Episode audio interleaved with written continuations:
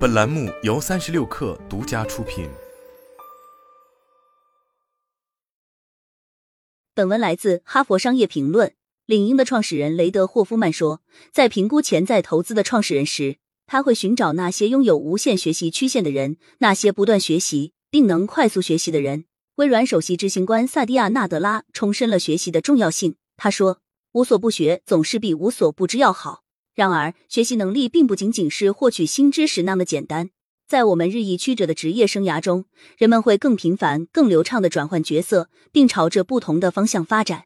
因此，忘却学习和再学习的能力对长期成功而言至关重要。我们曾为全球超过五万人设计和提供职业发展培训，积累了丰富的经验。基于这些经验，我们与包括维珍、联合利华和微软在内的组织合作，确定了几种技术和工具。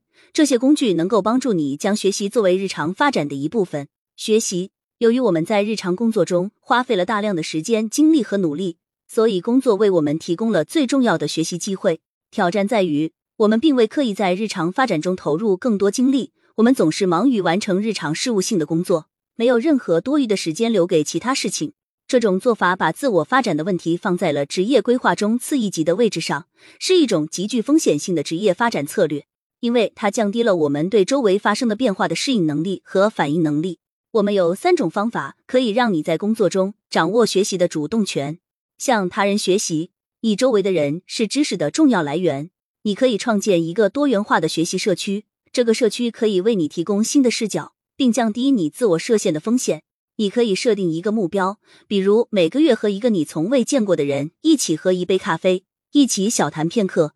无论是在网上还是当面，这个人可以是来自不同部门的同事，他能够帮助你从新的角度看待公司；也可以是来自另一家公司，但与你处在同一行业的人，他可以拓宽你的知识面。你还可以在每次谈话结束时问对方这样一个问题，以此来进一步拓展你的好奇心。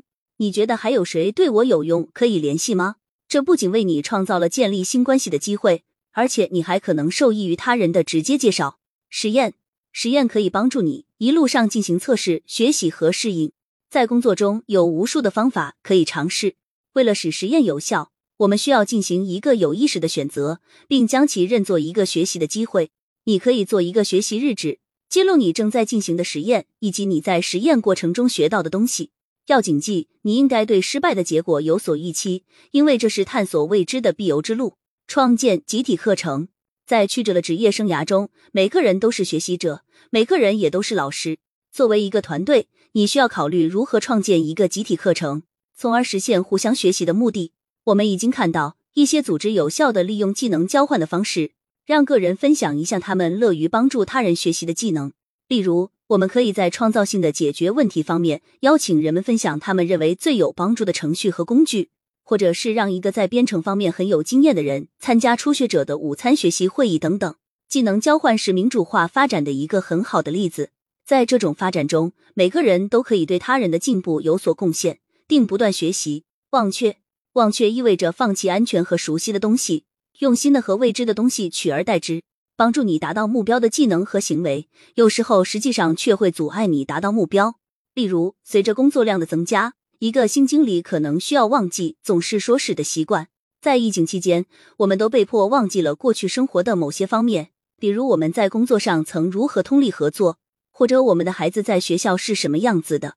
忘却会让人感觉不舒服，但过去几年的经历提醒我们，我们的适应能力非常强。这里有三种方法可以让忘却成为你工作中积极的一部分。与竞争对手沟通。如果我们花时间和那些与我们有不同想法的人在一起，我们就更容易忘掉过去。与挑战者沟通的目的不是达成一致或进行辩论，而是倾听并思考：我能从这个人身上学到什么？你需要寻找那些在某些方面与你有不同经历的人。例如，如果你在一家大公司就职，那你可以找一个自由职业人。如果你有二十五年的工作经验，那就找一个刚刚起步的人。那些做出不同选择、拥有不同专业能力的人，能帮助你发现新的挑战和新的灵感来源。你可以问别人：你会如何应对这个挑战？或你对这种情况有什么经验？这是探索另一种观点的好方法。确定自己的习惯。我们每个人都有一些习惯，这些习惯帮助我们取得了今天的成就。然而，习惯会造成思维盲点，阻止我们看到不同的做事方式或尝试新的方法。我们的大脑利用习惯创造了思维捷径，这可能会让我们错过反思的机会，并忘记我们的自动反应。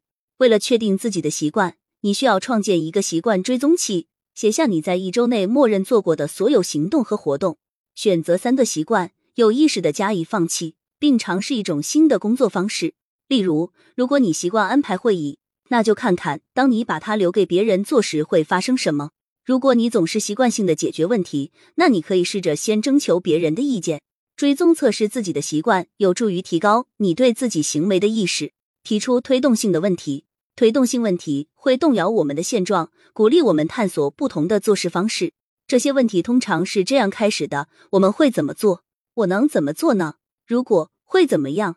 这些问题旨在防止现有的知识限制我们想象新的可能性的能力。为了提出推动性的问题，你需要和其他人轮流提问和回答问题，这会很有帮助的。以下五个问题可以帮助你想象现在是二零三零年，你所在的行业将会发生哪三项重大变化？你如何在你和机器人之间划分角色？如果你的组织规模扩大了一倍，你的哪些优势最有用？如果你所在的行业一夜之间消失了？你如何把自己的才能转移到其他行业呢？如果你明天要重建这家公司，你会有什么不同的做法？重新学习，我们的优势总是在变化，我们的潜力总是在不断发展。重新学习就是要认识到如何运用这种变化的潜力。我们需要定期重新评估自己的能力，以及如何发展自身以适应当前的环境。例如，协作能力一直以来都非常重要，但也许在当前环境下，你需要重新学习如何在混合的工作环境中进行协作。又或者你换了工作，正在重新学习如何将自己的才能转移到一个新的环境中去。这里有三种方法可以帮助你进行重新学习，从而在面对变化时保持机敏，强化你的优势，让你的优势变得更强的方法之一，就是在尽可能多的情形下使用它们。如果你太过习惯于以同样的方式应用它们，那么你的发展就会停滞不前。拓展优势包括重新学习如何利用你的优势来提供支持，并解决日常工作之外的问题。你可以在你的关系网中、以志愿参加的组织中，甚至是你参与的副业项目中，训练并拓展自己的优势。例如，在我们的研讨会参与者中，有一名商业营销总监，他不仅在日常工作中运用自己的创造力。还在疫情封锁期间成功的创办了一家巧克力蛋糕公司，获得新视角的反馈。你需要站在别人的角度来看待自己的技能，这一点能帮助你找到重新学习的机会。寻求反馈可以帮助你看清自己的发展盲点，重新掌控自己的成长。我们发现，当你的目标是重新学习时，好的提问方式能让人们安全而坦率的分享自己的反馈。例如，你可以这么问：我怎样才能让我的演讲做得更好？我怎样才能让我们的团队会议变得更好？有什么方法能让我更好的提升自己的表现？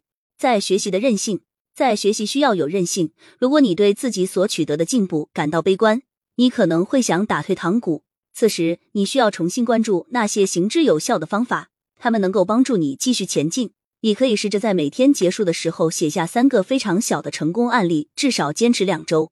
这些微小的成功案例可能来自你的个人生活或职业生活。虽然一开始很难发现他们，但你做的越多，就越容易发现他们。这些小小的成功案例可以包括向一个人寻求反馈、帮助同事准备演讲，甚至鼓励你的孩子吃蔬菜。